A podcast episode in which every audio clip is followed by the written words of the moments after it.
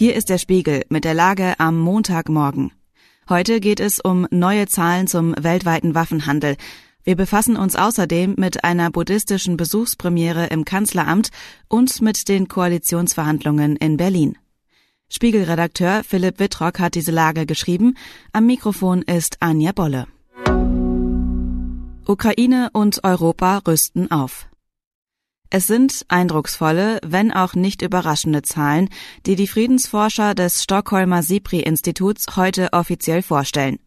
Die europäischen Staaten haben im vergangenen Jahr nahezu doppelt so viele Rüstungsgüter importiert wie noch 2021. Die Waffeneinfuhren wuchsen demnach im Vergleich zum Vorjahr um 93 Prozent. Der naheliegende Grund Russlands Angriff auf die Ukraine. Die Ukraine ist laut SIPRI-Jahresbericht nunmehr der drittgrößte Waffenimporteur weltweit. Nur Katar und Indien kauften mehr. Acht Prozent des globalen Waffenhandels entfielen 2022 auf die Ukraine. Im Jahr zuvor waren es nur 0,1 Prozent. Dass die Ukraine in Europa heraussticht, ist logisch. Aber auch in den anderen europäischen Staaten, so analysieren die Friedensforscher, hält der Trend zur Wiederaufrüstung an. Dieser hatte mit der russischen Annexion der Krim 2014 begonnen. Bemerkenswert, trotzdem scheint Europa kaum in der Lage, sich im Ernstfall selbst verteidigen zu können. Die EU versucht zwar seit Jahren, ihre Sicherheits- und Verteidigungspolitik besser zu koordinieren, von einer gemeinsamen europäischen Streitmacht aber sind wir Lichtjahre entfernt. Ministerpräsident im Operationssaal. An diesem Montag kommt Lothar Tschering nach Berlin. Der ist seit mehr als vier Jahren Ministerpräsident von Bhutan. Und er ist der erste Regierungsvertreter des Himalaya-Königreichs überhaupt, der zu einem offiziellen Besuch nach Deutschland reist. Erst seit November 2020 pflegt Deutschland diplomatische Beziehungen zu dem buddhistischen Staat, der eingeklemmt zwischen den Großmächten China und Indien in Südasien liegt. Bhutan, das Land des Donnerdrachens, wie es in der Landessprache heißt, hat weniger als 800.000 Einwohner und ist etwa so groß wie die Schweiz. Nur sind die Berge viel höher. Tschering ist als studierter Chirurg und Urologe im Nebenberuf übrigens immer noch Arzt, trotz seines Ministerpräsidentenjobs.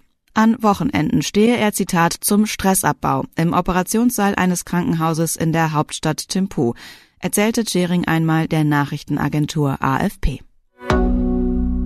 Berliner GroKo-Verhandlungen gehen in die nächste Phase. Jetzt geht es in den Berliner Koalitionsverhandlungen ans Eingemachte. Von heute an treffen sich 13 Arbeitsgruppen. In denen wollen CDU und SPD über alle Themen reden, von Justiz über Klimaschutz, Sozialpolitik bis zu den Finanzen. Bis Ende März oder Anfang April sollen alle Details besprochen sein und der Koalitionsvertrag für eine neue Hauptstadtregierung stehen. Wenn es nach Kai Wegner und Franziska Giffey geht, der CDU-Politiker will regierender Bürgermeister werden, die SPD-Politikerin dieses Amt abgeben. Am Wochenende aber zeigte sich, dass der Weg in diese Koalition noch steinig wird. Die Jusos wollen ein solches Bündnis in Berlin unbedingt verhindern. Bei seiner Konferenz lehnte der Genossennachwuchs Verhandlungen mit der CDU fast geschlossen ab und kündigte eine große Kampagne gegen die GroKo an. Giffey ist sich sicher, der Weg in die GroKo ist der einzige in die Regierung. Eine Fortsetzung von Rot-Rot-Grün, wie sie sich die Jusos wünschen, hält sie für ausgeschlossen. Was sonst noch wichtig ist. Die Nacht der Nächte für Hollywood-Fans. In Los Angeles wurden die Oscars vergeben. Der deutsche Kriegsfilm Im Westen nichts Neues, der in neun Kategorien nominiert war, räumte ab. Christian Lindner will an die Ausgaben herangehen. Vor wenigen Tagen hat der Finanzminister die Vorstellung des Haushalts verschoben. Nun machte er Druck auf seine Kabinettskollegen. Man müsse konsolidieren.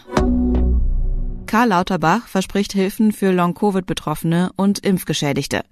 Menschen, die unter den Folgen einer Corona-Infektion oder einer Impfung leiden, sollen laut dem Gesundheitsminister besser versorgt werden. Er sei quasi in den Haushaltsverhandlungen für ein solches Programm.